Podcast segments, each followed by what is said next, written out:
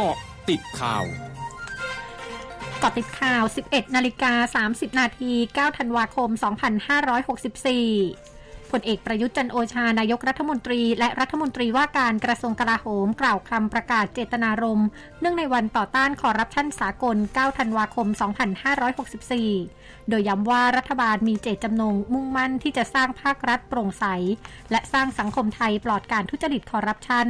รวมทั้งสร้างจิตสำนึกและค่านิยมละอายต่อการทุจริต ประพฤติมิชอบทุกรูปแบบให้เกิดขึ้น และมุ่งมั่นที่จะแก้ไขปัญหาที่เกิดขึ้นอย่างต่อเนื่องและจริงจัง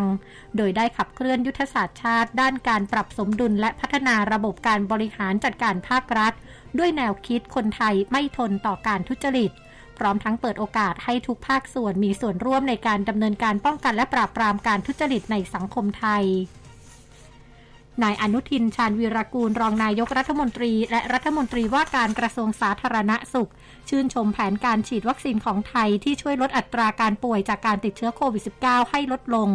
ขอบคุณการทำงานหนักของบุคลากรทางด้านการแพทย์และสาธารณสุข รวมถึงเจ้าหน้าที่ที่เกี่ยวข้องจากหลายหน่วยงาน ที่ช่วยกันควบคุมโรคระบาดพร้อมขอบคุณประชาชนที่ให้ความร่วมมือระมัดระวังป้องกันโรค ไปจนถึงการมารับบริการวัคซีน ยืนยันวัคซีนที่ไทยนำเข้ามานั้นผ่านการรับรองขององค์การอนามัยโลกแล้ว สามารถป้องกันการป่วยและเสียชีวิตได้ สำนักงานสาธารณสุขจังหวัดนครศรีธรรมราชรายงานสถานการณ์โรคโควิด -19 วันนี้ พบผู้ติดเชื้อเพิ่ม 479 ราย เป็นผู้ติดเชื้อในจังหวัด 459 ราย จากเรือนจำและทันทสถาน 19 ราย ผู้ติดเชื้อจากต่างจังหวัดเข้ารับการรักษา 1 ราย ส่งผลให้มียอดรวมผู้ติดเชื้อสะสมระลอกใหม่ 45,502 ราย มีผู้เสียชีวิตสะสม 303 ราย ประธานาธิบดีโจไบเดนของสหรัฐลงนามในคำสั่งบริหารวานนี้ โดยกำหนดให้รัฐบาลกลางเข้าสู่ความเป็นกลางทางคาร์บอน ภายในปี 2593 ผ่านแนวคิดริเริ่มเรื่องพลังงานสะอาด ซึ่งรวมถึงการใช้รถยนต์และรถบรรทุก electric ภายในปี 2578 และการปรับให้อาคารของหน่วยงานรัฐบาลกลางมีความเป็นมิตรต่อสิ่งแวดล้อมภายในปี 2588 ช่วงหน้าคืบหน้าข่าวอาเซียนค่ะ ร้อยจุดห้าคืบหน้าอาเซียน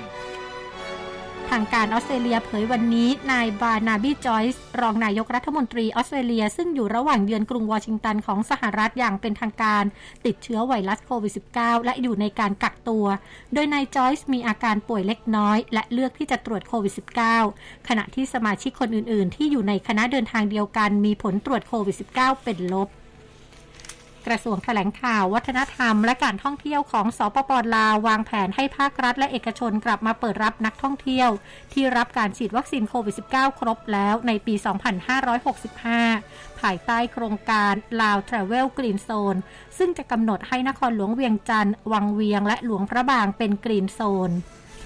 ผู้อำนวยการจัดการแข่งขันเทนนิส รายการออสเตรเลียนโอเพนยืนยันวันนี้ นักเทนนิสทุกคนที่จะเข้าร่วมการแข่งขันเทนนิสออสเตรเลียนโอเพนต้องเข้ารับการฉีดวัคซีนโควิด -19 ครบ และไม่มีข้อยกเว้นทางการแพทย์สำหรับผู้ที่ไม่เข้ารับการฉีดวัคซีน